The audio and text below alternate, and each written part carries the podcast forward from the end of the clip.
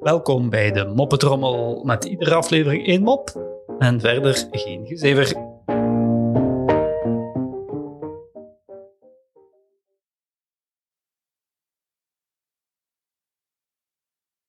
Fransman, een Duitser en een Nederlander hebben zojuist een bank overvallen en zijn op de vlucht voor de politie.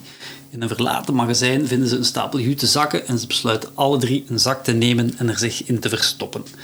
Even later arriveert de politie bij de stapel zakken. Hmm, denken ze. Ze zien dat drie van de zakken bezet zijn, dus ze schoppen eens tegen de eerste zak. De Fransman zegt miauw.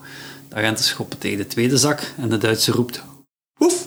Wanneer ze tenslotte tegen de derde zak schoppen, zegt de Nederlander aardappelen.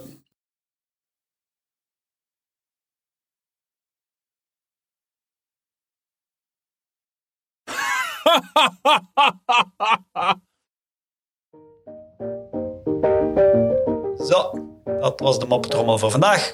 En tot morgen.